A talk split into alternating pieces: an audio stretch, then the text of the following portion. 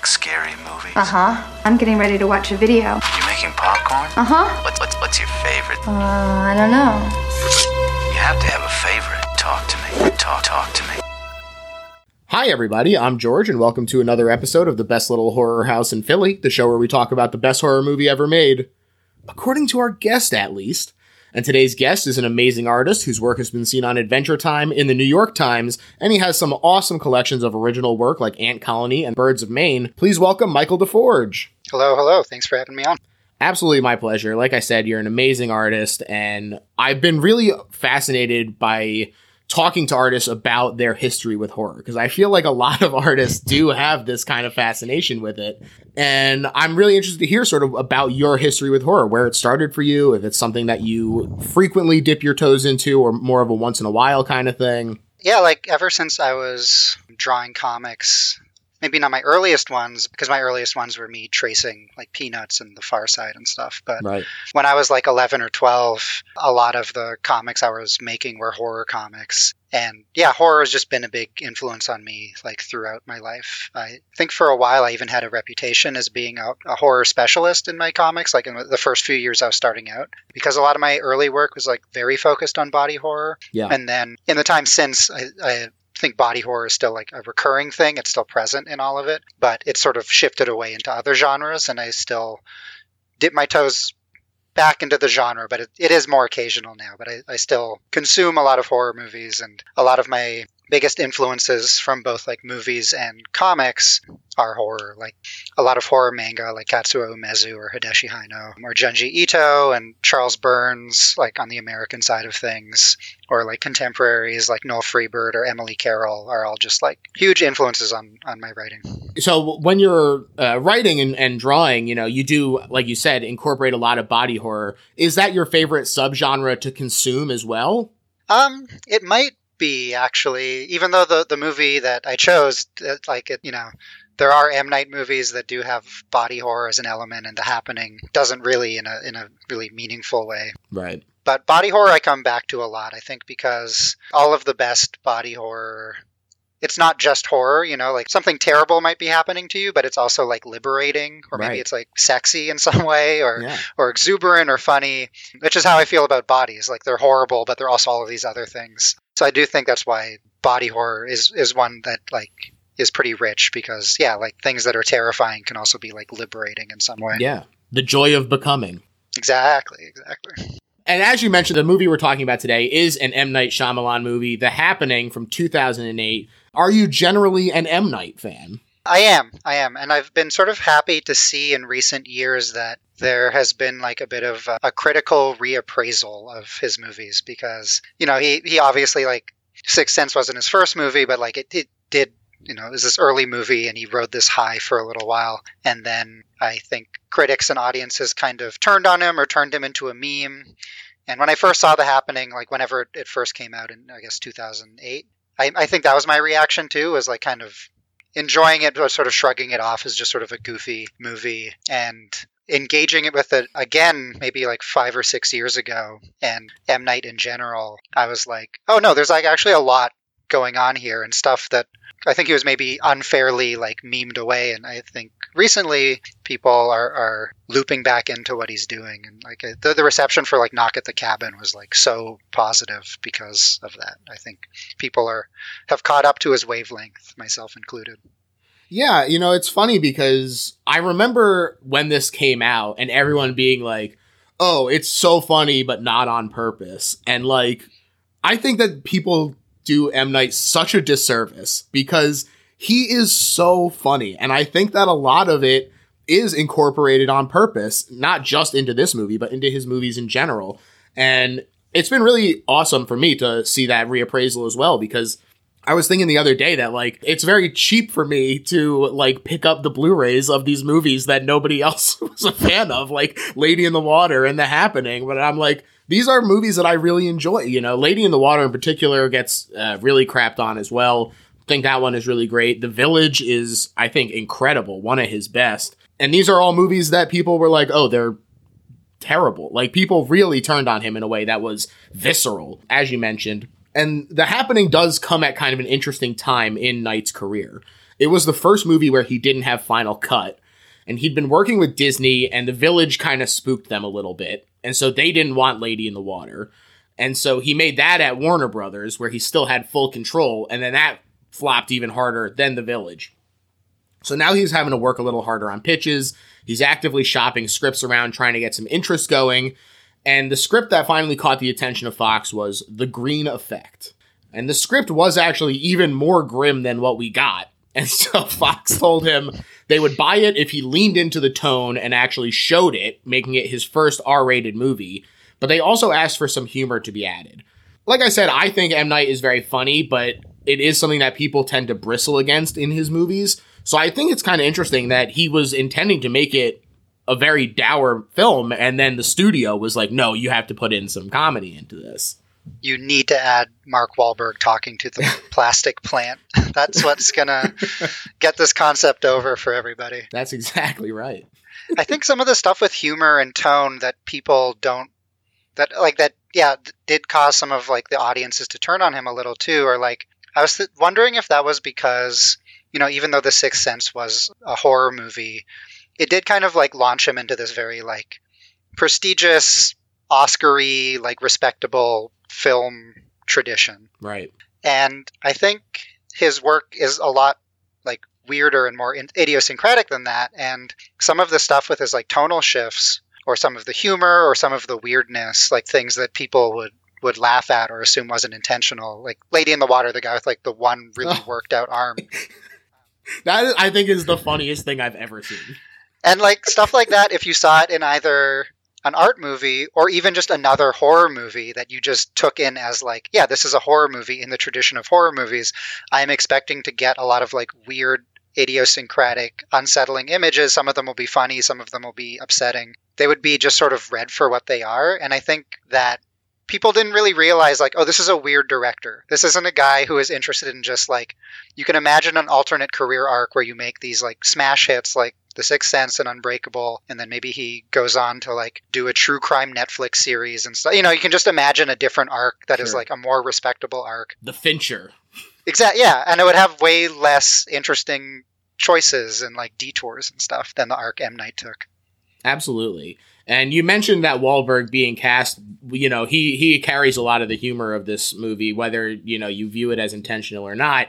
That was deliberate casting on Night's part he said that he felt Wahlberg had a buoyancy that would help combat the darkness in a way that paralleled Steve McQueen in The Blob. The Blob was a movie that Night compared The Happening to many times, describing his intention to make the best B movie you'll ever see and match the farcical tone of The Blob. Later on, though, looking back at the reception, he said that he felt he might have been a little inconsistent with that tone, and that's why people had difficulty seeing the humor. We see it though, Night. Yeah, and I, I think Wahlberg's casting was one of the things that really like tips his hand in what he's doing because yeah i won't argue that he's the most magnetic charismatic screen presence in this movie but right. having this sort of meatheady guy like mark Wahlberg, who is supposed to be sort of a, a soft regular guy teacher that is clearly an intentional miscasting. Like that, right. they're not supposed to line up that well, and it does harken back to an era when there would be, yeah, like old science fiction movies, and the person playing a professor would be this kind of lunkhead guy that you're not even convinced can read the script. And like, I, I think like that that was intentional. That like Mark Wahlberg wasn't supposed to seem like your actual science teacher, I guess. Yeah. Yeah. Yeah. It was a, a classic example of form following function. One of the other changes from the script was that it said very early on, it is for sure the plants. Whereas this movie kind of strings out the mystery of what exactly is going on, and then ultimately at the end doesn't really give a concrete answer. Everyone sort of accepts yes, this was the plants. But the movie does not for sure say, here is exactly what's happening, and here's why it stopped, and here's why it's starting again. Um, so I think that that's an interesting change. I like it to be a little more nebulous. I like that oftentimes Night has people have to put in a little bit of work in order to fully comprehend the movies and what they're trying to say. And I think that this does uh, that is an improvement from from script to execution, in my opinion. Yeah, absolutely. I even think like I, I like the movie Old a lot, but I think its one big drawback was how much time they explain the old beach at the right. end and the logic of the old beach. And for a horror movie, I don't. I mean, that's just not something I care about. Right. you know, like, uh, it's the beach that makes you old, not the beach that makes you logical. Ex- perfectly phrased. I think too, you know, I, I rewatched it again yesterday ahead of coming on here, and the thing that struck me were the parallels to, you know, like this obviously is like playing on climate change anxiety. And watching it yesterday, it made me specifically think about this editorial that the former president of the American Meteorological Society wrote for the New York Times in like 2016 or 2015 called A New Dark Age Looms that was basically about how a lot of our common wisdom about the world, like the directions that wind blows or where fish might spawn, migration patterns of birds are all totally up in the air right now because of climate change and basically arguing that we might be entering a new dark age because a lot of our conventional wisdom that we rely on to like fly planes and not have them crash into things or be able to plan ahead for what crops we can farm and things like that. They're about to be rendered obsolete and we just like don't know a lot of things we knew about the world we don't know, including animals and stuff like right. or birds falling from the sky. And then I was thinking about that where like the opening line of this movie is a lady saying, "I forgot where I am." And the fact that they don't explain everything does actually talk about like, yeah, that's one of the big anxieties that you know, has carried over obviously from like 2008 when we think about climate change. It's only gotten worse. And it's that the world around us is like becoming increasingly illegible. So I like that they don't get this clear answer or here's how to fix it. Here's how to go ahead and fix it. Like at the end of the movie, you're not sure if they can fix it. You know? Right. I think that that ties perfectly into something that he said that I thought was a good thematic jumping off point from the special features on the Blu-rays. He said, "They're not the victims in the story. They're the villains." And he doesn't need to have the movie explain exactly what's going on because the guilt is already in us. He just needs to touch it, he said. I thought that that was so spot on in terms of that climate anxiety in particular of like at, every moment you go outside you're like what are we doing to this planet and and for him to sort of just allude to it in a way that is not hitting you over the head so strongly, I think um, was really deft on his part. Yeah, I, I love that. I, and I, I do love how it, you know, one of the central anxieties, even if you like care about climate change, is this thing of like, what can I do as one person? You know, like I am not a fossil fuel company. What is it can I do? And I think in the movie, he almost sort of goofs on that anxiety a little. Like there's that scene where Zooey Deschanel is like looking at the kid on the swing, like the swinging on the tree branch, and the tree branch is creaking a bit, and that's like, should we worry about hurting the trees yeah. like this way too? Right. Like that was very funny. I totally agree. I totally agree. This is another in his thematic oeuvre where broken people have to navigate a fallen world. They tell stories to restore meaning and community. But I thought that it was really interesting that this works almost as like a negative image reversal of signs, where instead of saying God is real and everything happens for a reason, Night is basically saying this whole thing is an indirect suicide because the plants are evolving at our provocation. And so there isn't like uh, something f- making this happen uh, as part of some grand plan. This is our own doing, and we've brought it on ourselves. So just a, a, fun sort of reversal of his typical sort of messaging, I thought, in a way that, you know, I, I found kind of shocking. And I think he kind of does that a lot too, which is interesting. Like with he he sometimes does that with family units where like this and signs are both so like about surviving as a family unit, this tight knit family. But then he'll make movies like The Visit or Old, which kind of just make fun of the entire idea of like a family structure or yeah. like I think the the village is pretty critical of that too. And I I like that like that he like you can almost see him grappling with some of this in in real time and he'll do these like like yeah i definitely agree that like the happening and signs feel like mirror images in some way and i also think that knock at the cabin feels like another sort of i don't know if that was a triangle like the way he he writes about family and agency like how much agency you have over the world where that it's almost like in knock at the cabin it's almost a joke where like there is this complex rule set, but you have no idea why any of it would work. Right. you know, this family has to make some sacrifice to save the world, but like, why would they? Why would that make sense? Yeah. Yeah. It's, it's a very cool thing with his writing. Definitely. It is also another homage to Hitchcock in many ways, which is one of Night's idols. Uh, this has the birds written all over it. I also thought that it was kind of interesting. Typically, he's sort of the more operatic side of Hitchcock, and people think of like De Palma as the sleazy acolyte. But here, you know, the intensity of the suicide scenes and the third act in particular of this movie does hew a little closer to that more extreme side of Hitchcock that that uh, he doesn't ordinarily get to emulate as much. Yeah, like he there's a lot of extremes that I like. Yeah, I, I you mentioned that this being like it must have been his first, yeah, for the, the even just stuff like gore or the grisliness of it. But definitely the old lady's house at the end, like goes full camp Yeah. in which is very fun to see him just embrace so fully that character. Which I'm, I'm sure when I first saw that in a theater, I was like, I, I'm sure I didn't like that character or that that was the direction the movie went.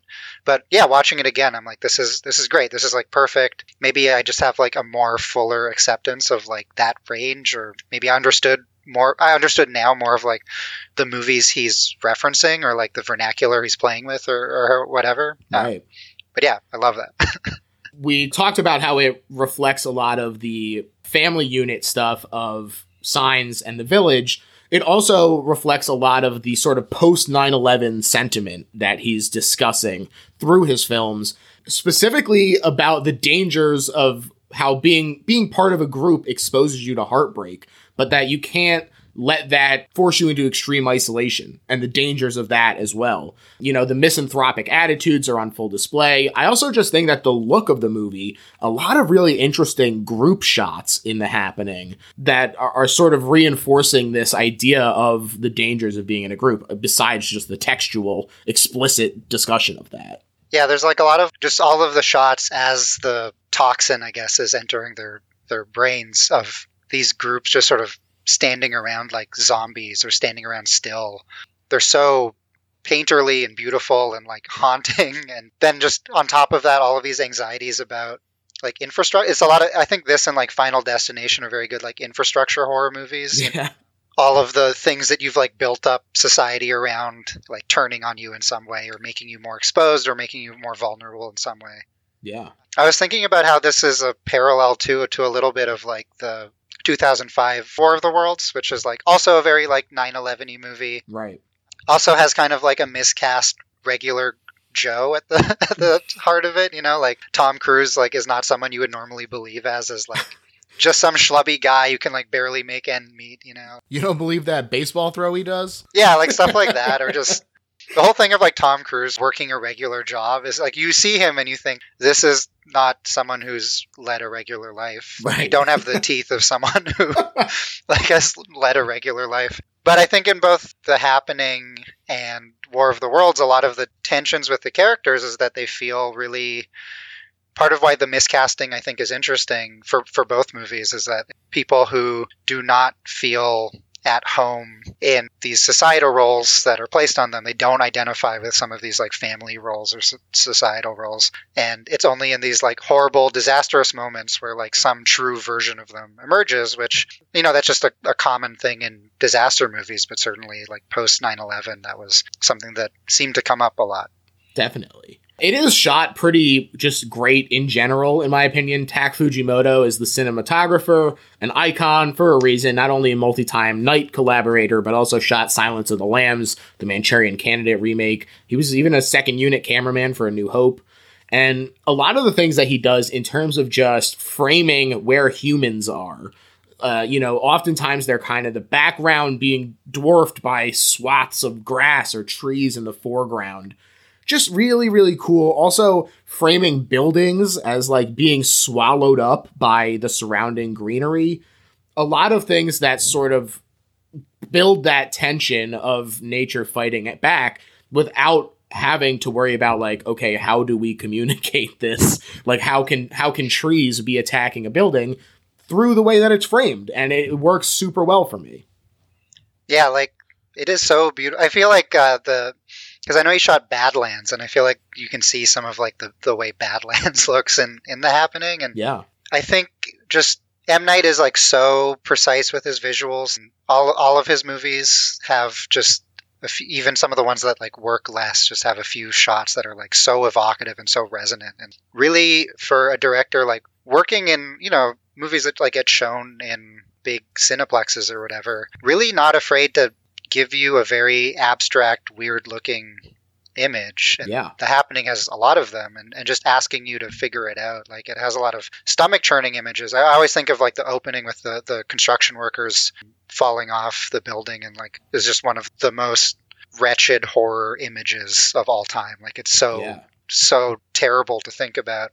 But then that so much of the rest of the movie is like just people staring at air like staring at grass, you know, staring at the sky and like how to make that visually both interesting and also like at an actual moment of tension where yeah, like this would this could a less precise director, this could just be a movie about like people aimlessly running because they're running away from like wind currents and stuff but you actually like get a sense of like what that is and, and i think you know all of the shots of people like looking at the sky or looking blankly at things i do feel like that's an, also another that's what climate fe- change feels like like people always talk about it i think like the academic term is like it's a hyper object because you can't see all of it at once or whatever it is Right. I, I think i think that's what the, the term I've, I've read is but this idea of like, it's something so big that you like can't get any real vantage point on it, but you experience it all the time. And having a bunch of people just gawking at the air or gawking at the sky, like that's kind of what it feels like. You don't know what you're looking at. You don't know if you can see it, but you know it's there. And like that's like a terrifying feeling that uh, we are all getting used to living with 24 7. There is also a prominent mood ring in the story that plays in towards Night's predilection towards color theory. Here, the one that I want to point out is yellow, which uh, I believe represents sort of the capacity for happiness. Uh, that is sim- uh, like basically the definition through the mood ring, which Mark's character Elliot says means about to laugh.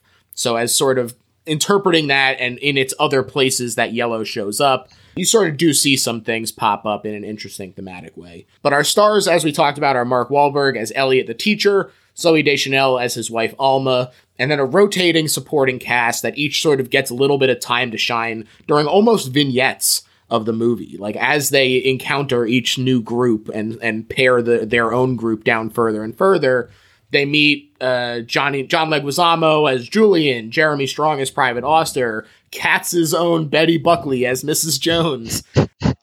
a lot of really fun supporting roles that, like you said, I also will not say that the you know Mark Wahlberg and Zooey Deschanel are lighting up the screen every time they're on. Part of that is because it's deliberate miscasting, like we talked about, but also I think that the supporting cast makes up for it in a lot of ways that they are very interesting and they do have these interesting foibles that make them interesting to watch as well.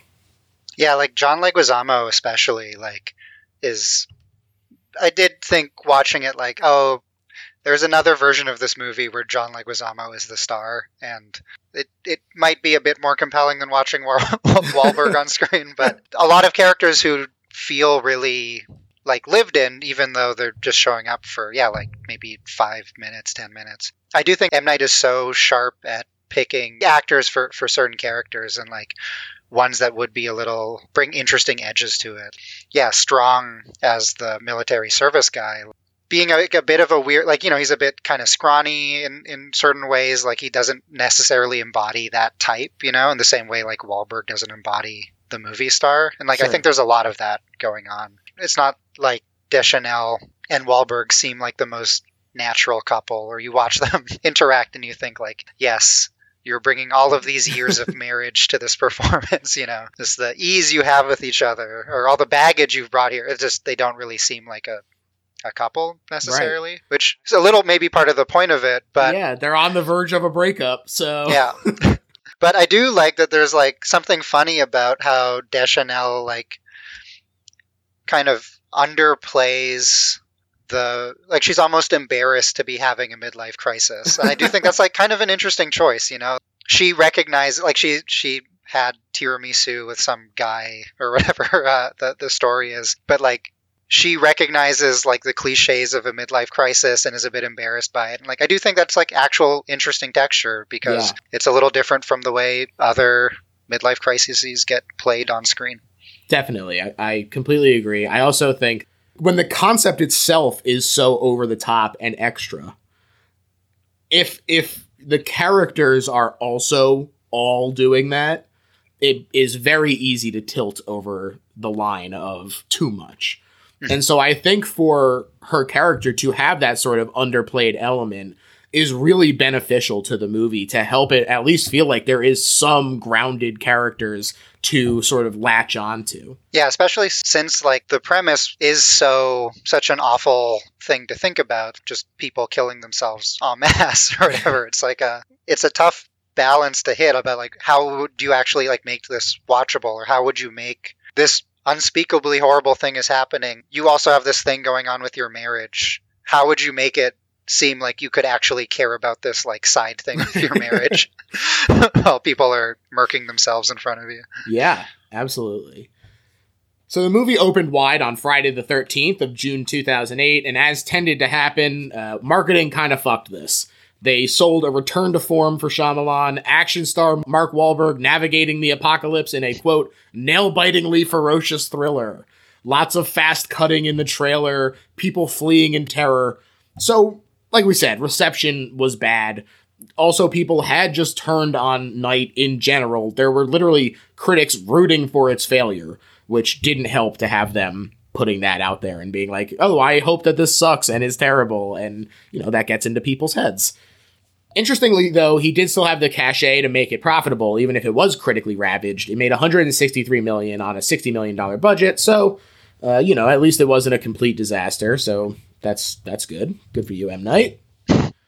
The the whole thing with like people turning on him too. Uh, when I rewatched Signs pretty recently, something that the dying the wife says in her dying whatever i can't remember it don't be afraid to be silly or don't be Mhm. afraid to laugh or something like that like so much of signs is about leaning into silliness and Right. like just being open and accepting of things that are like somewhat unbelievable and i almost feel like that was like prepping audiences for something like the happening which um, as much as it is an inverse of signs in some ways a lot of it is about like having to force forcing yourself to accept something outlandish and Yeah, yeah, I think of, of M Night as someone who's like been telling his audiences what he's about, and audiences like maybe ignoring it a little. exactly. They see what they wanted to see, and uh, and not what he was actually saying. I like it in the tradition of like, I like a mass hysteria movie, you know, whether the cause is supernatural or not. I, I think of this as like in the tradition of body snatchers movies in a little way, eh, but it's also like Kiyoshi Kurosawa's Cure. Ooh, I think of this as being like pretty kind of similar to, Yes. or Larry Cohen's God Told Me to, where like mass killers are kind of activated. People aren't sure why. And I, I do really love like any kind of mass hysteria movie. I think both because, you know, it obviously speaks to like right wing anxieties about like this is what the crowd can get up to or, something like that. But when you do look at like the history of like real life hysterias, they're usually related to something that are actually like tangible and maybe like people have found some expression because they can't they aren't given a, a real way to like explain it or process it or whatever like the one that comes to mind is like chemtrails or something where like chemtrails might not be real and that you know it kind of fits with like what the happening's about but people talking about chemtrails are expressing something that is real which is our skies are changing and our skies are changing in a way that is like you are not really encouraged to talk about or talk about Right. like who's responsible for it so yeah, like any kind of like mass hysteria movie. Like I'm just into the like there's a lot of contradictions with it because on the one hand, yeah, they do sometimes say reactionary things about like some the inner nature of mankind being rubes or just prone to violence or something, which is something I don't believe in. right. The animalistic side. Yeah, like something like that, which like is not a a, a reading of humankind that I, I agree with, but but they do also just speak to some primal expression of something horrible that you want to talk about. It's like a really common horror feeling. Like there is something horrible and no one else is acknowledging it but me. Yeah. And I think that's like at the root of a lot of like mass hysteria movies. Yeah, and also just people. I think you mentioned this with the chemtrails thing, where people encourage, like, not encouraging you to talk about these these tangible changes. Cure. I think about the way that everybody is like, "Eh, don't like, just don't worry about it. Like, it's just like a regular guy going around killing these people. It's not this crazy mystic hypnotist guy. And again, you know, body snatchers. I eh, there is a lot of body snatchers in particular in this movie. I think Night compared it to the Blob a lot, like I said, but I actually rewatched the 50s version of Body Snatchers again last night because I was like, I'm pretty sure that that's like a better comparison point. And it really was, uh, you know, not only just the overall hysteria of it, but even the opening credits are basically one and the same. This music getting ominous as the sky darkens and these roiling clouds that that are are villainous and we don't even know it yet. Just really really cool parallels to the two of them. Uh, also that sort of like meatheady kind of protagonist where you're a doctor. I don't know about this man. the unbelievable scientist. Yeah. Yeah, I definitely. I, I think the body snatchers thing. Yeah, like I mean, just the idea of your body turning against you in some way or being used against you, but then also like an enemy that's kind of intangible, which is you know also feels like a, a holdover of War on Terror stuff, but Right. versus the Blob or something, which I guess is gooey but still tangible. like, Right. Something where it's just it's so all around you. It's more like a, a yeah, like a pandemic or something. Yeah. Versus something you can just like pinpoint and fight and identify. Exactly. So after we get these opening credits, it starts in Central Park. It is, I think, pretty freaky as people move in reverse and then freeze, and the wind whips up. The women we just saw chatting and laughing with her friend, sister, someone, incredibly casually, she just reaches up to grab a metal hair accessory, stabs her own throat with it. There was also a really interesting moment in this opening shot where the woman talking seems to see people clawing at themselves but we see multiple shots of the area that she's looking at, and everything seems quote unquote normal except for the walking backwards. So it's unsettling again and co- sort of just sets you up for that off balance feeling of already we're getting conflicting information about sort of the scale of this terror and what exactly is happening. Just a really sort of understated moment in it that I thought was really cool. Yeah, I like how. I mean, that's definitely how we take in the news right now, like uh, about anything is like through these weird bits and pieces where you're not sure like what to trust, and like definitely that's a big part of the movie. But I also like how, in some ways, this is him showing less restraint in some horror elements than his other movies, where you'll see the guy go under the lawnmower and see the the blood start to spray and stuff like that, which is not really the sort of thing he'd do. And Right, cut away for know. sure. But then other times where it's like, yeah, he will pull away because he knows that it's more horrifying to have someone say like, yeah, like what's what's going on with that person over there? Someone's clawing at their face. Like that is a more horrible thing to see, and you can just see how restrained he is, like Mhm. knowing when to show a lot and when to show a little, and like the thing of John Leguizamo casually walking out of the car and sitting down and starting to just hack at himself is Yeah. so you don't get a close up, you see it from afar, and you can just it's done so kind of like in a in a deadpan way versus other parts of the, the movie where it is going into these sort of like zooms and much more the tradition of like yeah an, an old classic kind of sci-fi movie and yeah you just see formally how much he knows what he's doing like how much to show you Yeah. how much not to.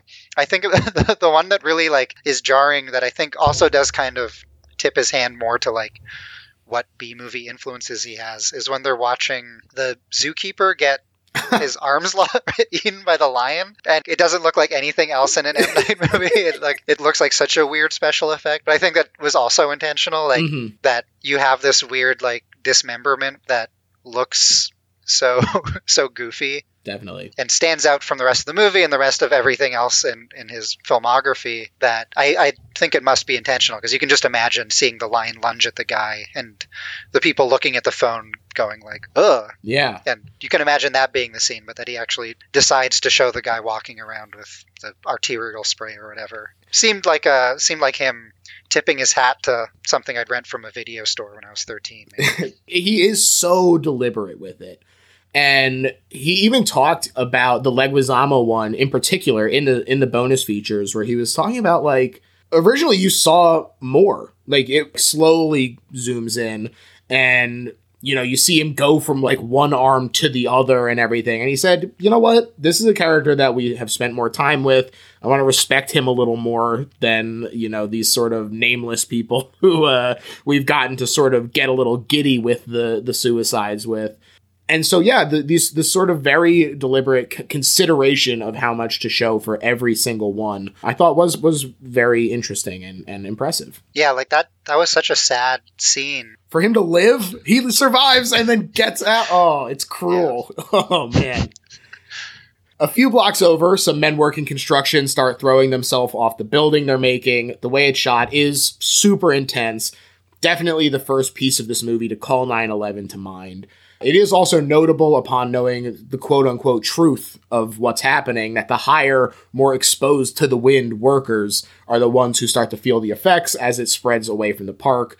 But also, this idea of just putting up a building, part of the reason they might be the first to go is that it is pretty emblematic of humanity sort of putting their stamp on the earth. It is directly what Earth is fighting against in this movie. Yeah, and I like that it starts with things that you might imagine being obviously implicated, like highways or buildings as being symbols of our intrusions on nature. But as it keeps going, you kind of realize that you know, like which I think is the correct reading of humans and nature is like there is no separation. Right. There's nowhere you can escape a park or a building or anything like that. Like there's a tendency to think like even I think from well-meaning conservationists to think of like nature as something that is like over there that you can even if you care about nature, you can like protect it or sequester it in some other place Right. untouched by the human world. And this movie, I think, is a good argument for there is no place where you are not interacting with nature and nature is not interacting with you. You can't escape it. It can't escape us, certainly. and yeah, I think I think it like the way it pans from like different parks to buildings to rural areas uh, that really like hammers that home. Definitely. You know, at one point, one of the characters who we'll meet is uh, he like runs a nursery, and you might think, oh, he's you know he loves plants. Plants are gonna you know treat this guy well. But it's also easy to see the, this greenhouse as like a prison, right? It's like a, a eugenics prison for plants, and and you know he's he's just part of this other thing that is intruding upon them. Like you said it's not something that you can sort of have be perfectly sequestered into this building that you can raise up to be exactly what you want. It is uncontrollable in a lot of ways. The movie does do a good job of like yeah no one no one really does feel safe no matter how sympathetic they are. Like it puts kids in peril in a way that is like pretty surprising. So uh, I mentioned when we were first talking about what movie we were going to pick that I this was a movie I had not seen before. I watched it twice in preparation for this, and when I saw the scenes with the kids getting just like fucking annihilated, I was like, I almost fell off of my couch. I couldn't believe it. Incredible. So much respect for Night to fucking go there. yeah Not something a lot of people would do. So and he, he would go there like later in his career uh, again but like i i don't know if before this movie he he was so i don't know ruthless Yeah. um, But meanwhile, here in Philadelphia, we join a biology teacher named Elliot. He wants to hear some theories from the kids as to why the honeybees might be disappearing with no trace. It's not disease, it's not pollution, maybe it's global warming. And one kid who's reluctant to participate at first is convinced to engage in the conversation. When Elliot warns him he better get interested in science because the human face grows each year, and in a few years, yours is gonna look whack as hell, dog. there's some great mark Wahlberg line delivery. Mark Wahlberg, you know, this is a fun moment for him to be like, when you think of him as like Marky Mark and doing like the hip hop thing, and then you're like, oh, this is that guy. This is him. He didn't make it work, and here he is, uh, still still trying to reach these kids. But the the kid winds up suggesting that it's an act of nature and we'll never fully understand it, which gets Elliot so jazzed. That's right, buddy. They'll come up with some theory for the textbooks, but will fail to acknowledge that there are forces at work beyond our understanding. Obviously, thematically relevant. a big, big sentence there. But this is interrupted by an emergency faculty meeting where the principal tells them all about an airborne chemical terrorist attack in and around Central Park. Uh, obviously connects to what they're they were just saying about there needing to be a theory to tell people that they say, oh, this is a, a terrorist attack. But the stages of the pathology are, as we've seen, confused speech, then physical disorientation, and then the third is fatal. Although I know, I thought it was interesting that they don't say what the fatal aspect of it is when they're telling these teachers here. Yeah, they don't they don't want the teachers to start telling kids about mass suicide. Right. Yes. The the terror angle is really even kind of late into the movie. They still have. I think at some point Zooey Deschanel says like, "Well, maybe the terrorists hid triggers underneath this grass field in like the middle of nowhere." Like, still not really willing to believe it could be something else, like something a bit unexplainable, or like just still trying to rationalize like why this would be happening, like why they would target some random Pennsylvania road, you know? Right. It's almost like a Zen koan, right? Where it's like part of the experience is the fact that it's not something you can rationalize away. And and being able to accept that is the purpose of it. And so for this like biology teacher in particular to constantly be like why is this happening? How can I stop it? ultimately he needs to learn that that is not something he can do which i uh, thought was was pretty interesting Yeah, that like so much of it is just accepting that this is just happening.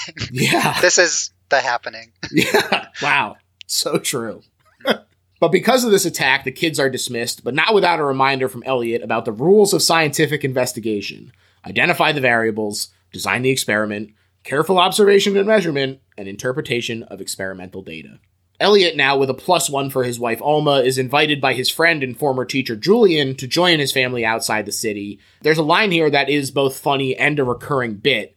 Julian says his mom is freaking out, but quote, I threw some figures at her. It's good to be a math teacher sometimes. People are comforted by statistics. Didn't work though.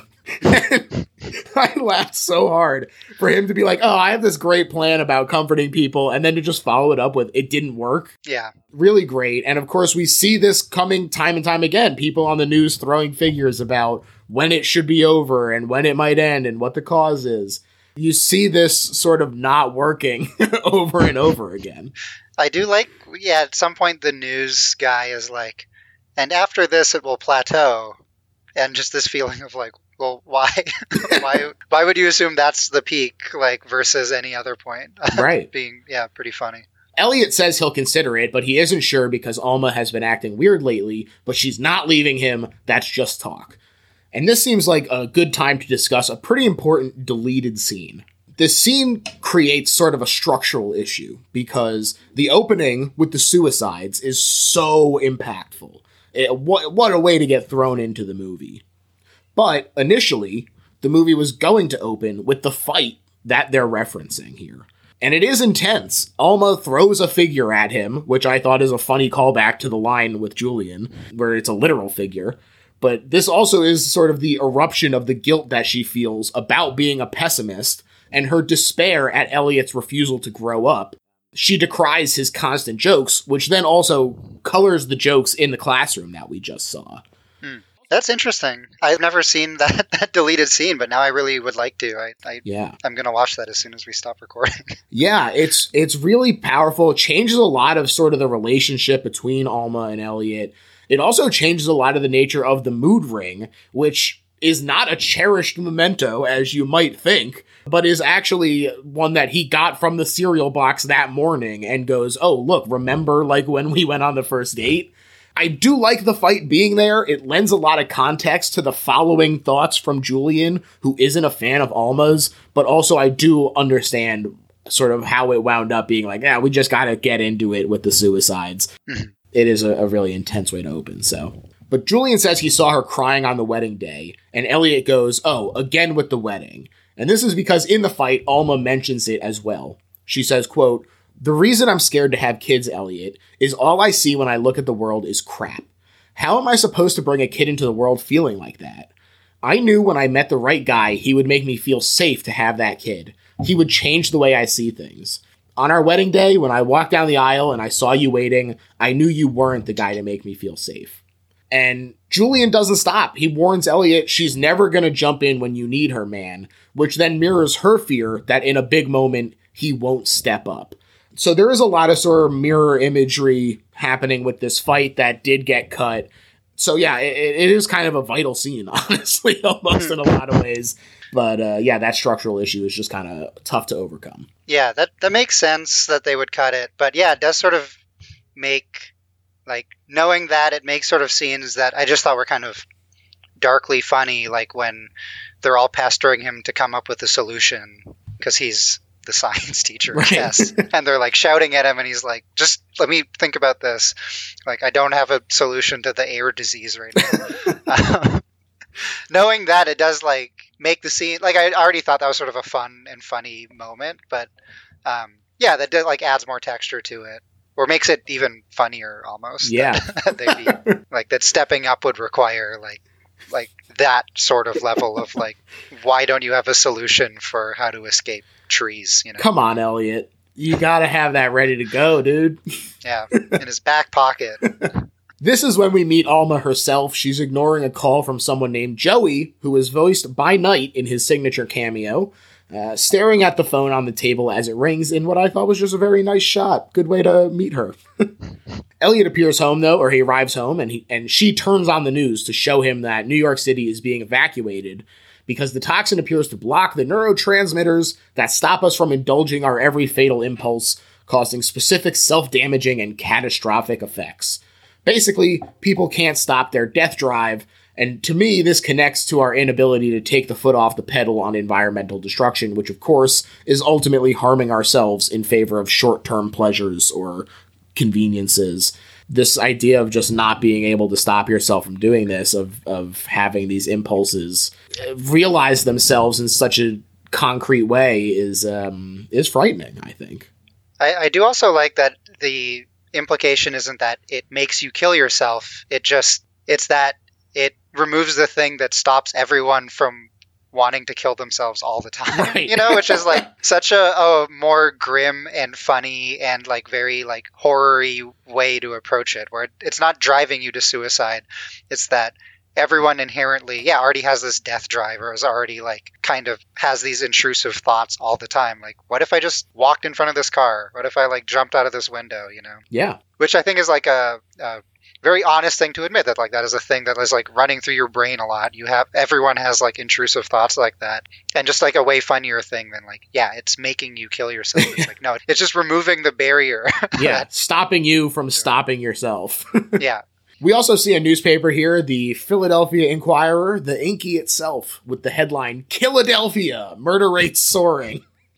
This does tie into Alma's catastrophizing in terms of why she feels so nervous to have a kid and everything.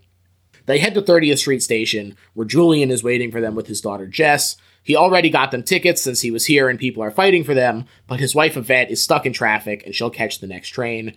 One of the special features was all about just like shooting at 30th Street Station, which they did have to leave completely functional, which I thought was kind of interesting. Difficult to shoot around. Apparently didn't look like it was going to happen right up until it happened, which is kind of hard to imagine them not being able to use that because like them departing from Philadelphia is such an integral part of the movie. I guess they probably would have just drove maybe, but I don't know. It, it's um great scene and uh, 30th Street Station is a gorgeous building. So is the symbolism of like him leaving Philly? I can't remember if he did a movie before this that took place outside of Philly. I'm just trying to think of like the times he's shot outside of Philly, like uh, like what think so. aside from like Avatar: The Last Airbender or yeah, After Earth or something, his other non-Philly movies. Yeah, I think that that is sort of it. You know, he he went to Paris, which I think was his first non-US shoot for sure. this is maybe too off topic, or maybe not. Have you seen that made-for-TV like mockumentary, the hidden? I think it's called the Hidden Secret of M Night. Where they're like, He can talk to ghosts, and that's where the sixth sense came from. It's and it's that like the reason everything he shoots is in Philly all the time, and like he can't leave Philly, and he won't. And the the part of the mockumentary is that like he has never been like interviewed, or he can't like drive outside the city limits or something. is because as a kid he like nearly drowned, and now exists in a state between life and death, Wow. and like can't leave Philadelphia. And he got really mad that I think it was like the Sci-Fi Network that commissioned it. and as they were promoting it, they were like, "Yeah, this is like a, mo- a mockumentary."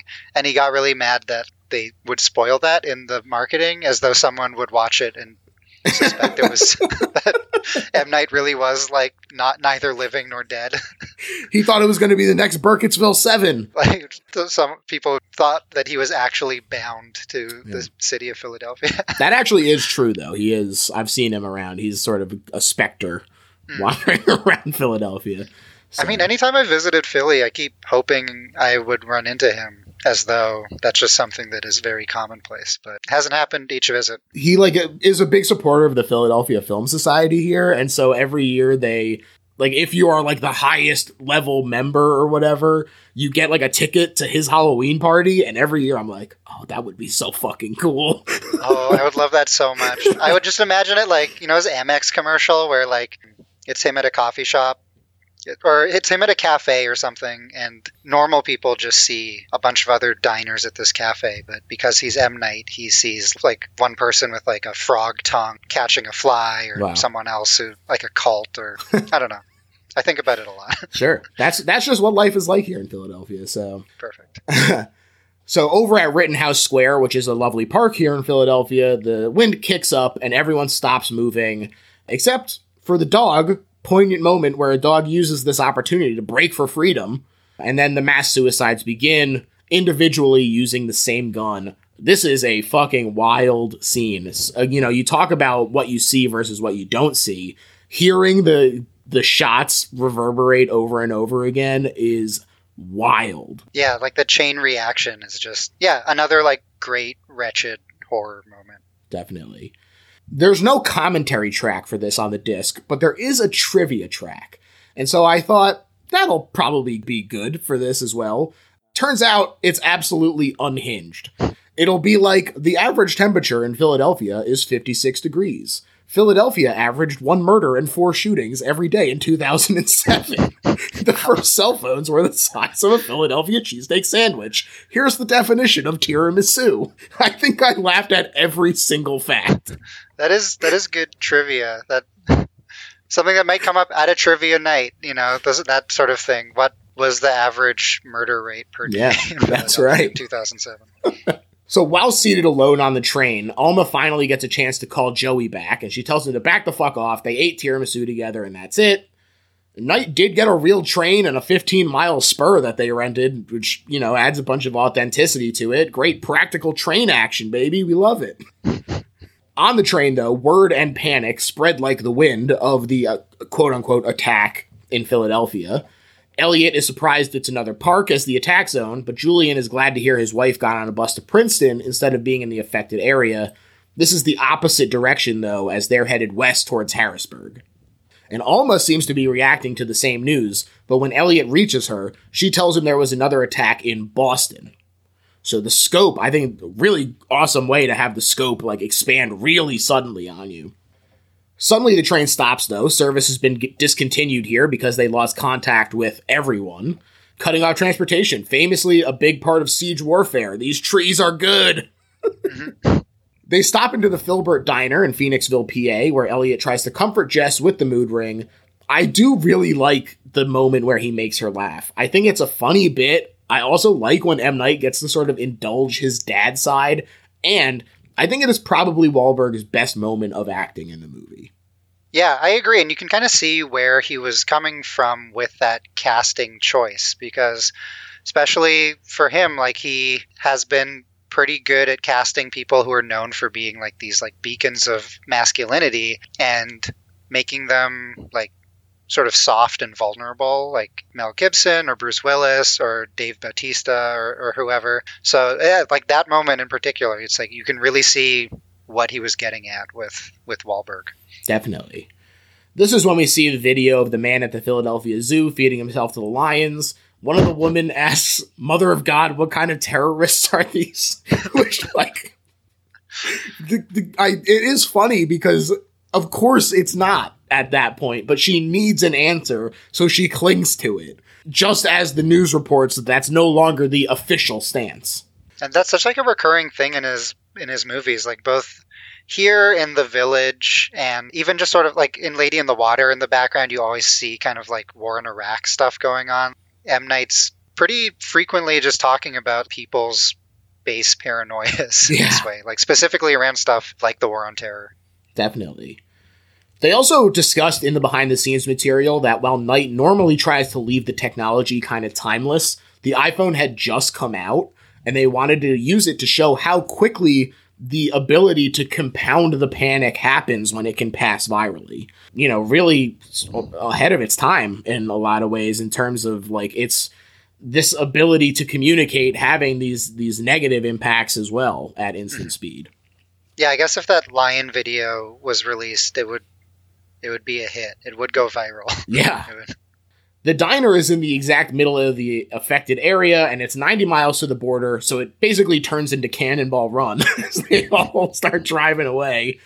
Having taken the train, though, our group doesn't have a ride, and nobody wants to help because what if you're a damn virus?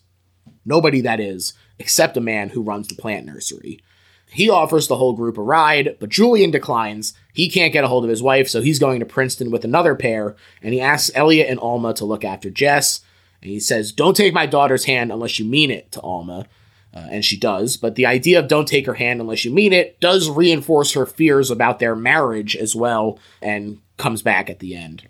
They arrive at the nursery where their ride has to pick up a few things. There's a great shot of the highly manicured lawn, which, you know, people who are into nature know that that is a terrible thing. and uh, that lawns are a huge waste of water and, uh, you know, just all kinds of terrible things that happen because of them.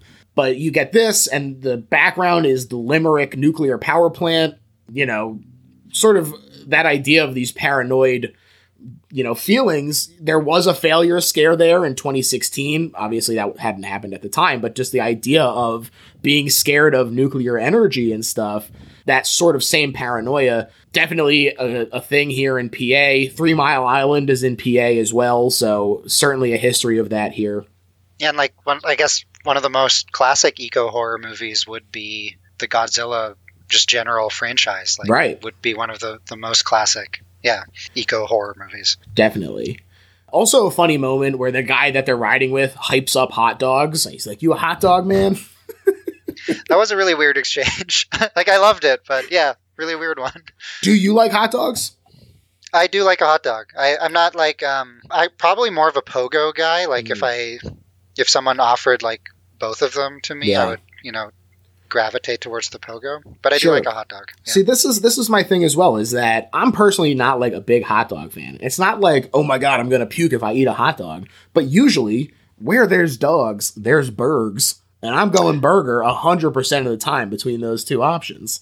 That's true. Toronto Toronto hot dog culture for a while that was the only type of street food you could get because there were like so many regulations about who could sell food on the street. Mm, So I did feel like okay, that's that's what I associate with hot dogs is like for a while it was the only option at a certain time of night. wow, there you go. Uh, but this this hot dog nursery man shares his theory that it is the plants. He says they can release chemicals. Of course, the hot dog stuff is meant to make him look insane, along with the talking to the plants. You know, he says they react to human stimulus. They proved it in tests, and he tosses this off very haphazardly. But it is interesting to sort of have M Night be like, I mean, this is the most likely answer. Like that this guy who everyone is just like, oh, he's a fucking loon who loves hot dogs. That he's the one who's onto things. So And he gets it first shot, you know. Mm-hmm. Mm-hmm. Over in Princeton, it is awful. They're greeted by the town sign, and just beyond that, a tree covered in an entire landscaping crew. It looks like a lynching, and I thought it was very telling that we see this group of men whose job it is to dominate nature and curtail it. And there's a genuinely scary moment where they close all the vents, but you still hear the wind like whistling above, and you're like, they're in a Jeep. The whole deal is exposure to the elements. Yeah. Oh yeah, and then it's just the little slit, right? That's where right. the, uh, little rip in the roof. And Julian tells them a math riddle to try and calm them down about how much money you'd have at the end of a month if every day, starting from a penny, you doubled it. And yes, it is a coping mechanism in the moment, but it also, I think, demonstrates sort of the layperson's lack of comprehension concerning the impact of something small and the way ecological issues do compound.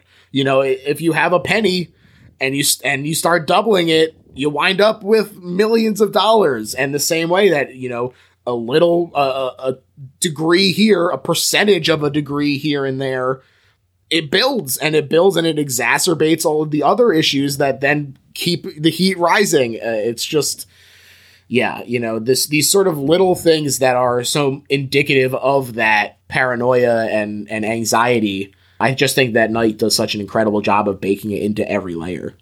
and and just our inability to grasp the sheer scope of things. Where Yeah. yeah, like uh, is our first answer like thirty dollars or something? And Yeah. like yeah, just how it's almost like impossible to not just see things from the smallest vantage point, like something so immense, like the happening. You know? And the car stops, then accelerates directly into a tree.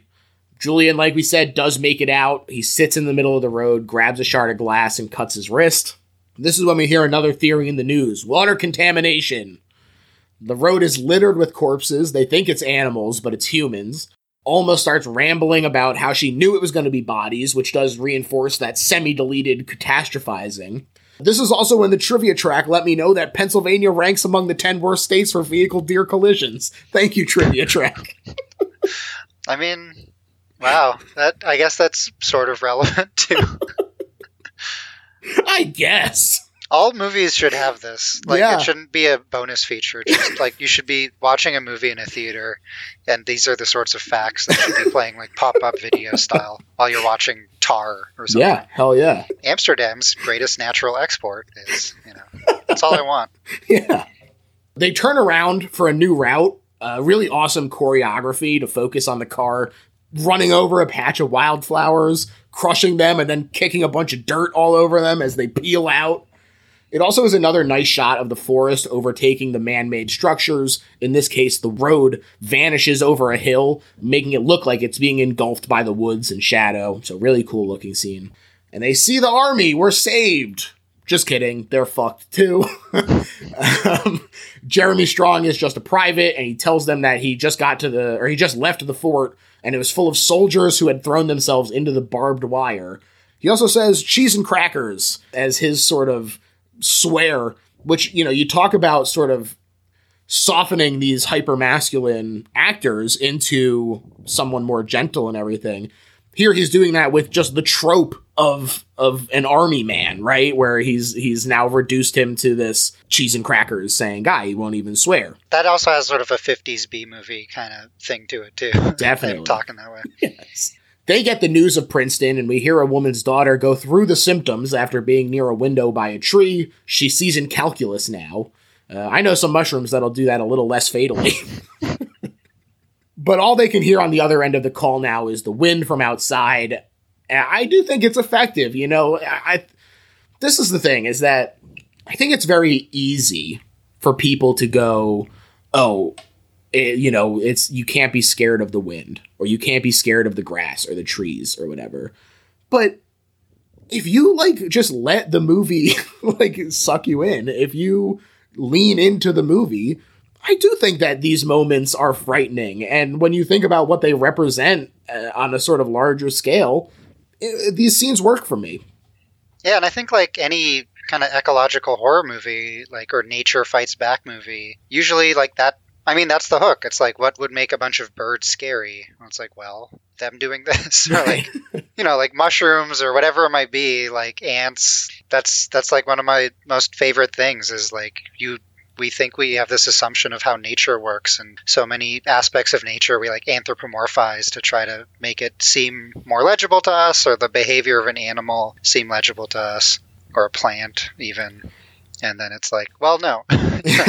kind of reminds me of annihilation almost in terms of like the way that it alienizes nature and and sort of does create that feeling of unknowability Yeah, yeah, totally. Or um, you ever see that? Like, it's a it's a mockumentary about bugs called Hellstrom Chronicle. i don't think i know that one It's cool because I think most of it is true about the bugs, but it's also about how they're plotting to like rise up against. Like, it's a one. The narrator is like the one doctor who knows the conspiracy bugs Wow. have against mankind. It's uh, it's solid. It would be a good I double feature with the happening. I think that sounds fun and so it's 100% true it sounds like what you're saying Yeah. exactly.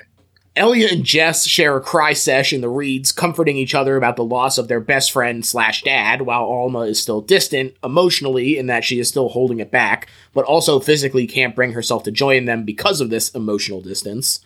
But it is the beginning of the rehab of their relationship, I think. Uh, she sees him stepping up to comfort this child in an adult way that she feared he couldn't. So, you know, that's that's a, a nice moment there. And Elliot bounces back to help plan with the private. Hot dog man chews a hot dog and admires this trait with Alma, and she admits he never gives up. He also goes into his theory a bit more. He said plants evolve these targeted defense abilities extremely quickly and can all communicate with each other.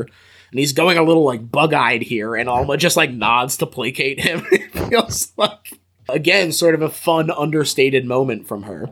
But because it's populations being attacked, a realtor tells them all about a tiny town not on maps, dirt roads, the works. That's their safe zone. And on their way there, this is when Alma confesses to having dessert with Joey because she's feeling guilty in case they die. And the wind picks up, and the group behind them starts to act strange. You see two men arguing while Private Auster screams something that was drilled into him My firearm is my friend, it will not leave my side. And he starts to walk stumblingly backwards, and the wind blows through the grass, and he blows his brains out. The thing of like before people dying, either repeating something you just said or like repeating something that, yeah, like might be a little like drilled into them. Does also, yeah, like it's a very good classic kind of zombie movie thing because like that will frequently be a joke of zombie movies is like out of muscle memory, even in death, performing some, Right. some horrible chore. Sure, Bub, the the ultimate zombie who who remembers uh, his aunt Alicia. But these shots continue to ring out over the field as Elliot, Elliot's group scrambles to think. This is when he begs for a moment while everyone's freaking out and demanding answers. It is, I think, a good encapsulation of stress as it like goes fisheye, and like you said, it's an impossible thing that they are demanding of him. How is he supposed to have an answer for this? Yeah. He's a science teacher. Like, why wouldn't he know what to do? I guess, I guess so. But he does start to think that Hot Dog Man was right about it being the plants. Their group was larger and might have set off the trigger before us, and something from within the field recognized a large enough group of them as humans and got them killed. The wind swirls around them and howls through the tall grass, so they panic and split up into even tinier groups. They showed the wind machines that they had there 650 horsepower NASCAR engines attached to these fans that would go up to 7,000 rotations per minute. Really funny quote from Night where he said, Not a lot of dialogue happening while those are running. Oh, funny. Yeah. but this was the point, yeah, where I, I I really was like, it's easy. The cynicism of today's viewers make it difficult for it to succeed. But all of the B movie elements, you know, that is what you have to embrace if you want it to be a successful, scary movie, I think. Mm-hmm. Absolutely. But since they're a small enough group now to pass through the defenses, the wind passes over them for now. And Elliot goes looking for a map in an abandoned truck. Someone on the radio mentions the nuclear power plants in the Northeast and theorizes that they're to blame. I cracked up when he and Alma are like talking, and, and yeah, she says, Oh, it, maybe it was a terrorist trap in the field that they triggered. And Elliot calls it Bumbletown, Pennsylvania, which, like, it is rated R. He would have been allowed to say Bumblefuck. Yeah. Just mean, weird- maybe Bumbletown. I don't. I'm not that familiar with Pennsylvania. Maybe Bumbletown, real place. Wow, great point. Maybe it is, and and I'm the I'm the fool here. Apologies to the denizens. Of Yes. They decide to stick to their plan though, avoiding people by heading to Arendelle. This is the famous moment where Elliot notices a tree in the corner and starts to talk to it in a comforting tone. Good vibes. We just want to use the bathroom and then leave. Wait a minute. Plastic. I'm talking to a plastic plant. I do find it frustrating that everyone is like, haha, it's so stupid. But like, it's clearly a joke. It is. Yeah. uh, It's like so clearly purpose. intentional humor. Yeah. One of the kids they're with points out that everything is fake. Even the juice in the cups, the computer on the counter, the sushi on the plates. Uh, first off, very wasteful. But also, the redheaded kid is Spencer Breslin, who is Abigail Breslin from Signs' brother, which I did not know. Did Yeah. not know. Yeah. Wild. That is some good wild trivia. Yeah. Elliot tells the second kid there about the resurgence of a deadly primordial bacteria in Australia. He says it crests and then stops, but they just need to be alive when it's over. I did think it was very funny that he's holding a fake glass of wine during this pontification. yeah. And they have like the fake orange juice they're kind of drinking, Yeah. right? Yeah. They leave, though, knowing that the location will draw people, and indeed it does, triggering a fresh wave of suicides as they flee. This is where we get the infamous lawnmower scene where a guy just lies down in front of an industrial mower. It is very grisly. It is also another example of an implement of repressing nature being turned on us. So, yeah, just a really great moment. It's especially bleakly funny, though, juxtaposed with the next shot of them running past the sign for the future site of Clear Hill Community, a oh, name yeah. that already evokes deforestation, as it promises 1340 new deluxe homes, and at the top of the sign it says, You deserve this. Oh, that's funny. I feel like I, I should rewatch The Village because all this like the talk about kind of the the weird development and stuff. It feels like they would it would be cool to see them side by side and how, how the Village handles it. Yeah, I actually just rewatched that as well because I was just like in an M Night mood after watching this. And so I was like, damn, these do really work together in a really fun way. But as they cruise, one of the kids chats with Elliot about how blaming Alma for wanting him to grow up before having kids isn't right, and he needs to take personal responsibility for himself in a relationship. That'll make a difference, he says. Just a fun, idiosyncratic moment for this child to be so insightful. But an emergency broadcast tells them to flee to the western borders, but they have to make a quick break and food stop since there's a house nearby, although Elliot does want to keep moving. He also confesses to Alma here that if they're gonna die, she should know about the hot pharmacist he talked to and almost bought a completely superfluous $6 bottle of cough syrup from. She asks if he's joking, and when he nods, she tears up and says thank you. It is kind of a strange moment, especially if you don't have the opening fight, I think. But, uh, you know, it's sort of this forgiveness if he feels like it's okay to joke about what happened here. I think that the fact that she is so against his joking all the time does play into it in an interesting way. It does make it a little bit more textured, uh, as, as you were saying. Mhm. So yeah, it is. It is. It's a strange moment, but it does work for me. Yeah, I think too. It like that. That is one of the moments where you can actually imagine them as a couple and like having an actual unique dynamic in the way couples do, Right. having little annoying ticks or little kind of funny, recognizable things like that. Yeah. Definitely.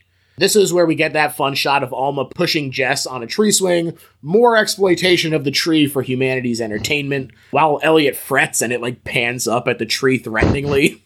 Yeah. it's really It's a great, great, great shot. Yeah. Yeah. One of the kids threatens to kick in the door, but the other one spots some movement in there. And they deny entrance at first. Uh, and Elliot is getting a lot of questions his We're Perfectly Normal shirt should already be answering. So he cajoles them with a few bars of Black Water by the Doobie Brothers. Truly a surreal moment. Yeah. I mean, I that's a good way of disarming someone, you know, Sure. de-escalating a situation, I guess. Humor is a great de-escalation tactic, I can say. Definitely. It does, though, culminate incredibly, with one kid getting aggressive, so the people inside open the door just enough to peek out a shotgun, absolutely blow him away. Then they stick another gun out the window and shoot the other child they picked up along the way in the friggin' head. Truly wild stuff. In the version we see, you get you there's like a gaping head wound for several seconds. But it was originally even worse. There's a comical amount of focus on this scene in the bonus features, including the shooting of it and discussing about how if they'd included it as filmed, they'd wind up with an NC 17. It is definitely intense. A huge piece of this dude's skull pops off. And M. Night said that with the cumulative effect of the deaths, it felt exploitative, not impactful. Hmm. Which I can I can understand that for sure. There was also very funny footage of the two kids tossing a football around between takes, and the one kid still has half his head hanging off. Oh, that is that's pretty good.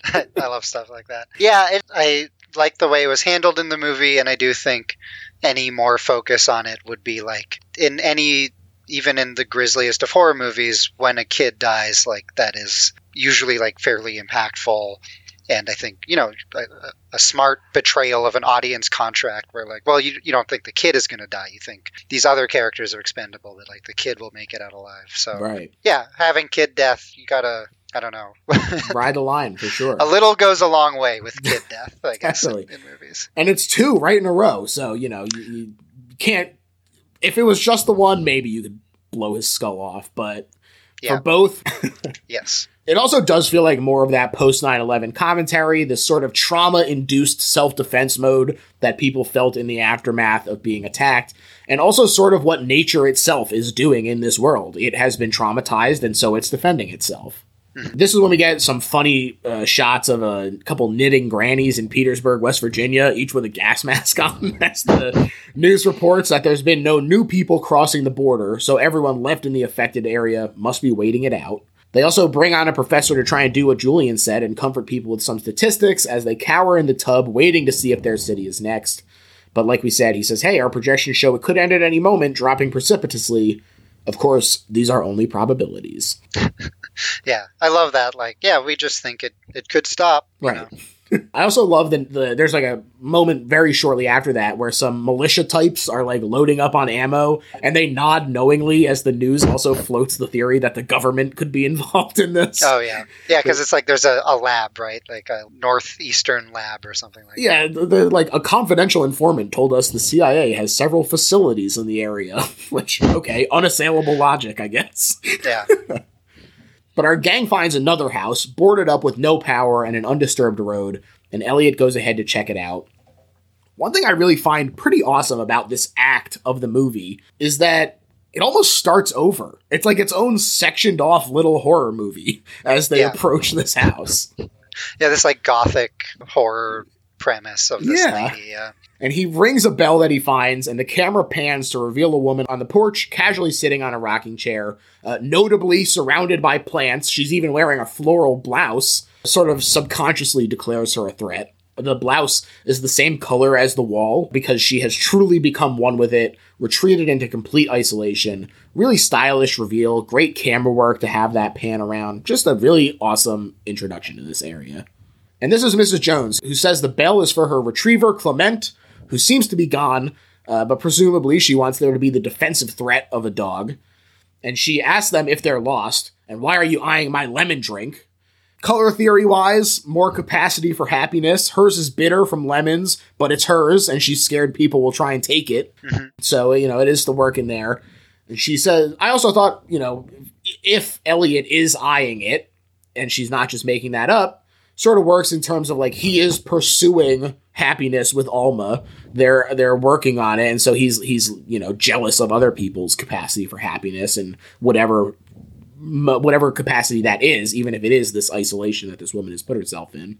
as things get pared and pared down, even though it does enter this sort of separate movie, like this little mini play, this uh, woman driven mad or whatever, it does seem a little perfect that like yeah, as the vignettes go from like like big crowded areas to smaller groups to smaller groups to it's like yeah, why not inev- like this is inevitably where that arc would go, which would be this just like some gothic horror premise of like one per- person driven mad by isolation. Like even if that was a viable mode for survival, it's like not really surviving because you you go crazy. Clearly. Exactly, exactly. She offers them dinner, and I suppose the kind thing for me to do would be to offer you supper, she says, and the gang does enter hesitantly. And over supper, she regales them with her theory that no relationship is ever standing still, both people looking at each other on even footing with equal love in their eyes. Someone is always chasing someone. That's how we're built. So who's chasing? And Elliot sheepishly raises his hand. Another moment of actual good acting, I think, from Mark Wahlberg here. Uh, this feels very real and very charming in that moment. So nice work, Mark. And a, a good like sad moment too, like funny but also like yeah, like it is a nice sad, an actual kind of relatable thing. I think. Yeah, for for them to know that it's him, like that's that is sad. But they kind of giggle around the table, and it's interrupted when Mrs. Jones slaps the hand of Jess, who was reaching for a cookie, yellowy joy in the light. And she says, "Don't touch things that aren't yours." And she almost seems surprised at herself. You know, obviously everyone else is surprised, but it almost seems like she didn't expect it. Especially because she follows it up. You know, there's a short wait, but she does give Jess the cookie. They talked in the behind the scenes stuff about how this really is demonstrative of her worldview, of how people take and take and take if you give them an inch and without even asking, and sort of this is how she starts to spiral here. She has let this drive her isolation. She has no radio. She refuses to hear about the world event. She says, The world doesn't care about me. I don't care about it. And this is the moment where we finally get a close up of Mrs. Jones. And as she says this, you can see a stitched up scar across her throat. I think it's really interesting, like subtle world building, because it makes me wonder what exactly made her retreat from the world. You know, was it the military obligation of her also missing husband, presumably killed in action from the photo we see? Did she maybe try to kill herself at the news of the death?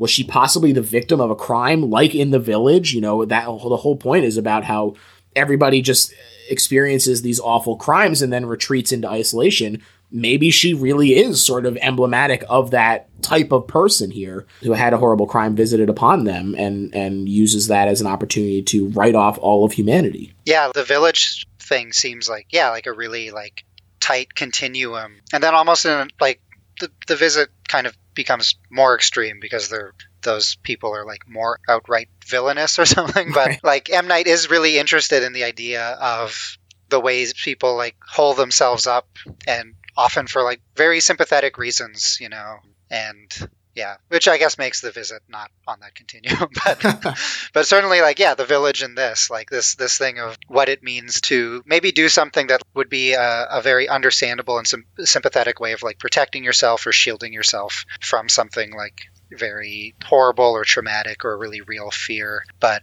that ends up making you just like relive it over or just live with it all the time you know like that's certainly the the message of the village and yeah like I, I, I like that stuff here where even though mrs jones is like a fairly cartoonish character you do get this sense of like how this character was created. Definitely, and I think that in that way, it also aligns with Unbreakable and Glass and and Split and and you know those movies as well in terms of Samuel L. Jackson's character sort of having gotten to this point because of his you know his illness and the way that people treated him because of that illness. So definitely something that occupies a lot of his thoughts.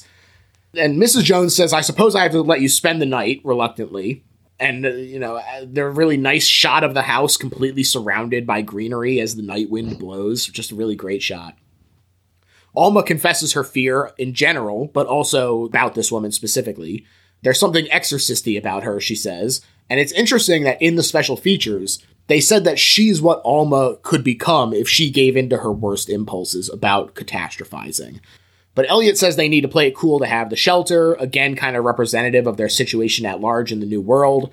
Once the panic defense ends, you're allowed to chill again, but only on your best behavior. She's agitated and paranoid, could turn on you again at any second. And in fact, this Mother Nature stand in freaks out at their whispering. Planning on stealing something? Planning on murdering me in my sleep? This great, great line delivery, too. Just like a great, great performer in that role, yeah. Yeah, she's great. And then, yeah, followed up by Mark Wahlberg going, What? Ma'am, no. Classic. But she leaves them, and as day breaks, the leaves still rustle in the breeze, so don't get too comfortable, they say, but they've made it to another morning. And Elliot looks for the rest downstairs, and after peeking through a cracked door, he finds a doll lying in a bed that looks like a mummified child. It also looks a lot like the figure that Alma threw at him in the deleted fight scene. Whoa, weird. yeah.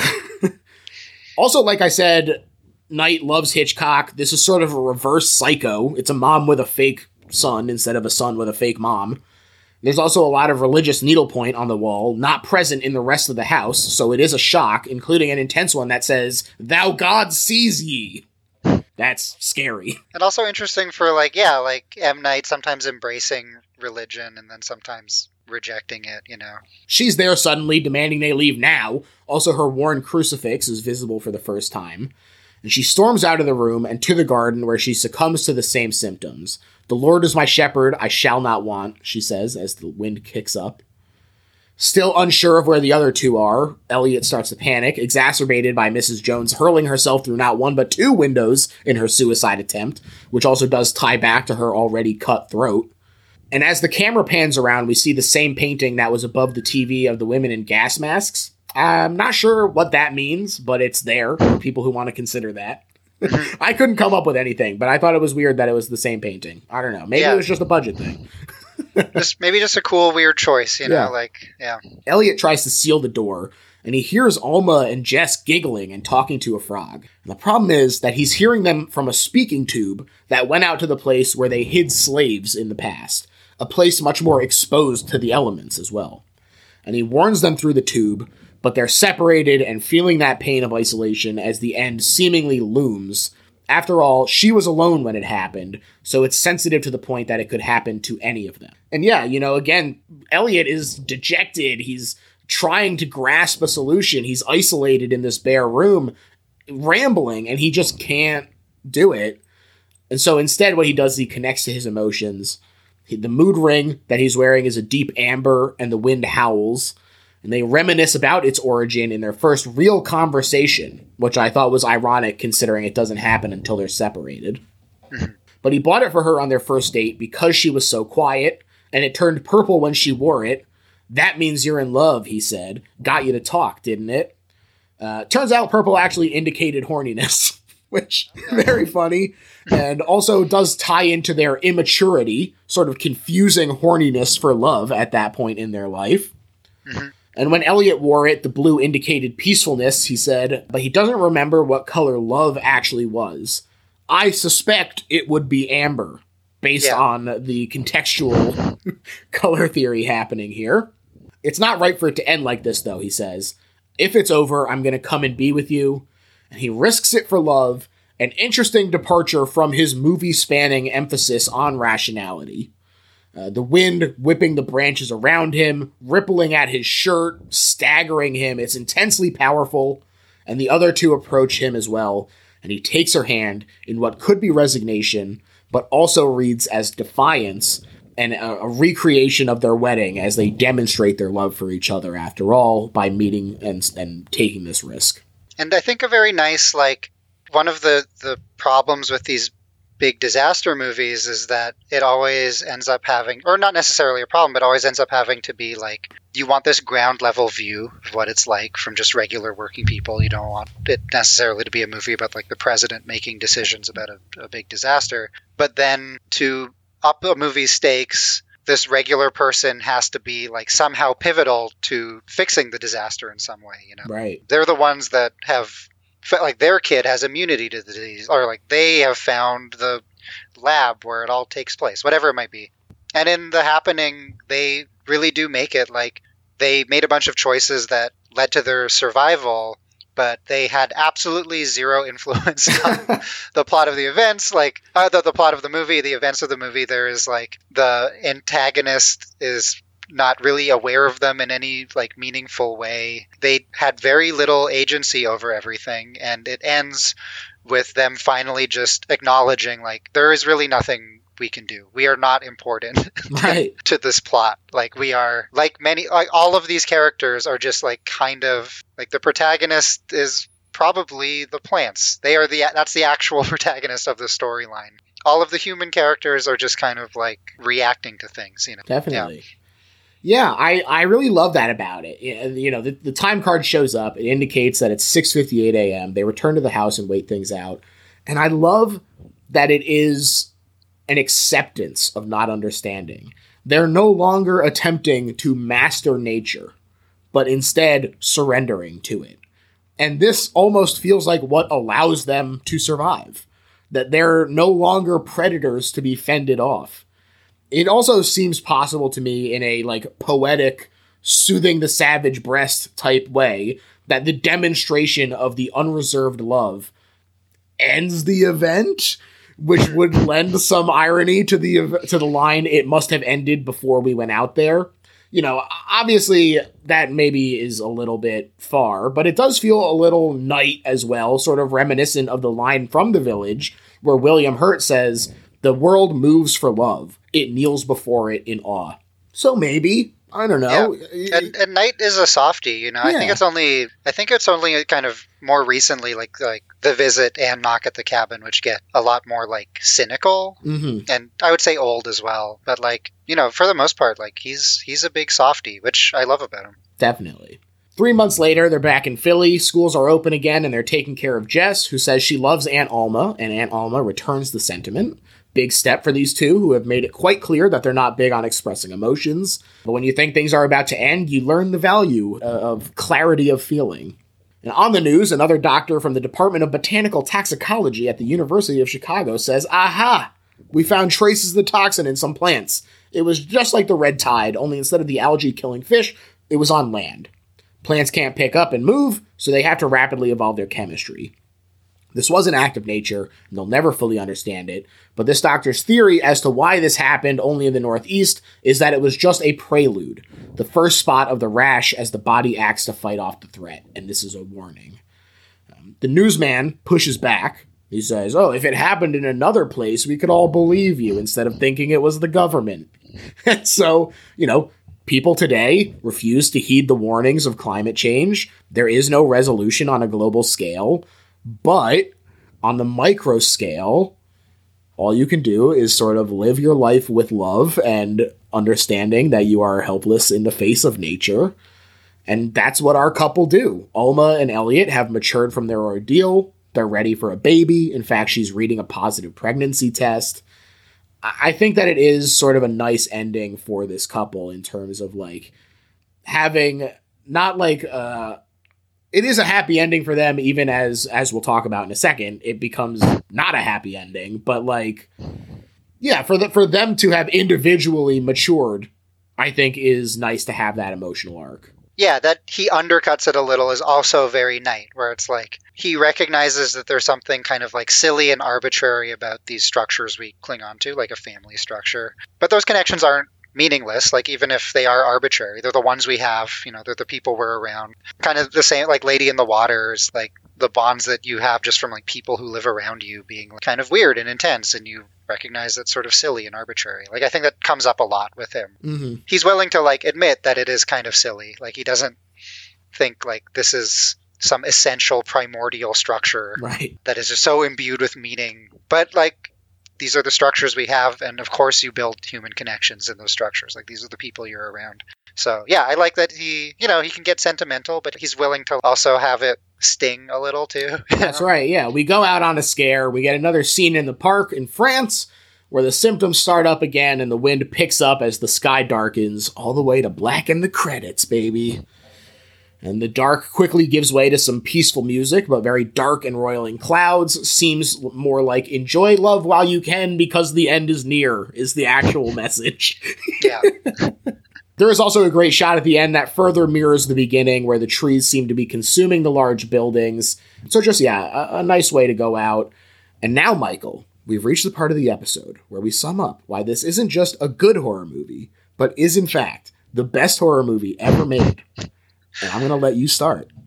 That's a, you know, it's a big question, and we've been singing its praises for a while, but coming back to it again and, and again and again now, I think it's going to be really hard to make art or take in art where this sort of looming climate apocalypse isn't a part of it. You know, like it's like a weird time limit put on everyone's psyche. And this, I think, was one of the best early examples of that. You know, I think there's been art made since that's been really good about this stuff, and art made since has been really bad about this stuff. But I think of this one as like one of the earlier ones to like really try to tackle it in a very direct way. And I know some people would argue in like almost too obvious a way, but I think, you know, if in 2008 it seemed a little too on the nose to have a premise that is climate change is making people kill themselves en masse. I think in 2023 that doesn't seem like uh, either too on the nose or too outlandish. It just sort of feels like a thing you might expect to read one day, like on the the headline of a magazine is like, "Is climate change causing everyone to kill themselves?"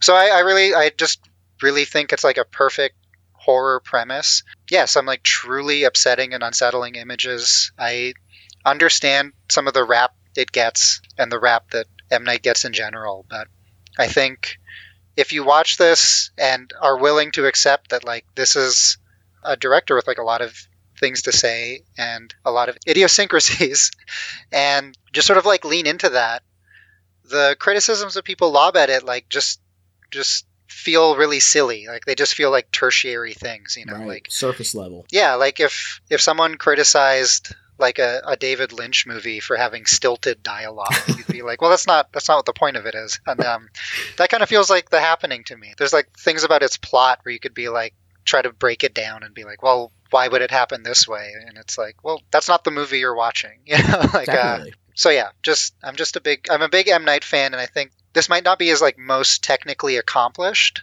but I think it's one of his most interesting. And I think just on an image by image level, has some of the most evocative ones he's made in his career. Definitely. To me, this is the best horror movie ever made because I think that that Lynch comparison was really great and spot on.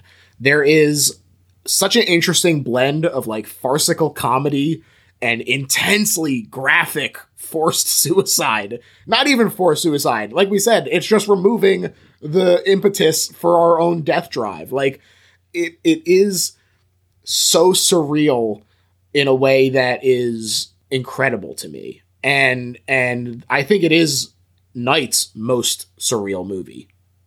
Uh, maybe maybe old. But, yeah, it's. But, a, I mean, that's what makes him so interesting. He has a career full of like pretty surreal movies. Yeah, so definitely, definitely, and and I also think that it it is both of its time and way ahead of its time in that it is so tied into the sort of war on terror and the post 9/11 elements, but also those things that anxiety that we all feel as you say, the climate change apocalypse looming it's another attack on us that we have brought onto ourselves in in in in many ways. And so you know I, I think that those anxieties still apply when you extrapolate it to the climate change aspects of it as well I, yeah, I do wonder how it would be received if it was released today. Now that there is more of an appetite for stuff like this, like I know, you know, this was would have been made a few years after like something like Inconvenient Truth, but I feel like the the discourse on climate change was still like well, if we buy the right type of light bulbs,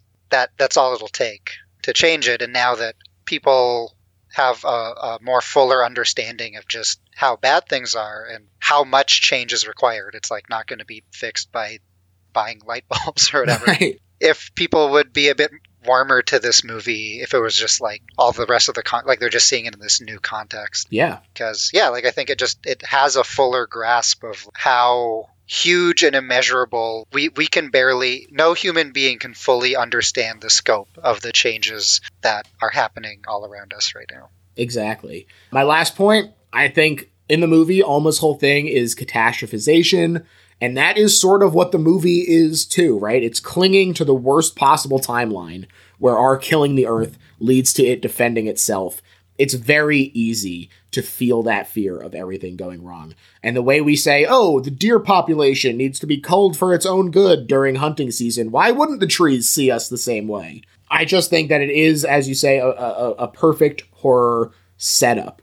It is capturing on very timely and very real elements while using fantastical parts of it to just tell a really, really fun story. And I think that that is what M. Night does so well time and time again.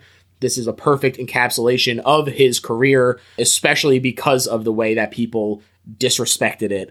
Um, and, and that to me makes it the best horror movie ever made. Michael, I want to thank you so much for coming on the show. This was so much fun. Please tell the people where they can find you, where they can read your comics, all that jazz if you just Google my name, Michael DeForge, you should be able to find my, my website and Instagram where most of my work is out. And yeah, last year I had a collection comics come out called Birds of Maine. And I'll have another comic out next year, but it hasn't been announced yet, so I can't say too much about it. But I can say it is a return to horror for me. So awesome. 2024 yeah, that's next year. 2024. I will have some horror stuff that will you'll hopefully be able to see in a bookstore. Awesome. Well, look forward to that, folks, and we'll definitely have to get you back for uh, for another ep when it's a little closer and, and you can talk more about it. But uh, really looking forward to that myself. Definitely encourage people to check out Michael's existing work, which is also very, very good. As far as my plugs, I'm on Instagram at Little Horror PHL. I'm on Letterboxd at Little Horror PHL. But the main Little Horror PHL thing that you should be looking for is the Patreon, where you can find all kinds of bonus episodes about great things that aren't necessarily a horror movie, although we do sometimes just do bonus episodes about horror movies, but alternate media, like uh, we talked about The Last of Us Part 2 with Kevin Bartelt from The Flagrant Ones, who people might know. Branson Reese came on to talk about the top 13 best animated horror shorts, which was a really, really fun one. So yeah, lots of cool Patreon bonus episodes over there. I also encourage people to just go and check out the back catalog. I'm willing to say it. this is the number one horror podcast for comics fans because we have just had so many incredible comics artists on this show. Corinne Halbert was on talking about Possession. Jenna Cha was just on recently talking about Night of the Hunter. A smorgasbord of amazing artists in the back catalog. I highly encourage people to go back and check out those episodes. Also, plenty of M. Night movies. We talked about The Village and we talked about Signs on this show before. So, lots of great stuff the two that tie most directly to this. Um, you know, go go listen to those eps and and get the full experience. The listener drive is going well, so tell a friend about the show, and and we're we're looking like we just might make it to 100k by the end of the year. In which case, there will be a 24 hour live stream on December 22nd. So people can stay tuned for more information about that. Check the social channels for that information. That's it. Thanks, everyone. Bye.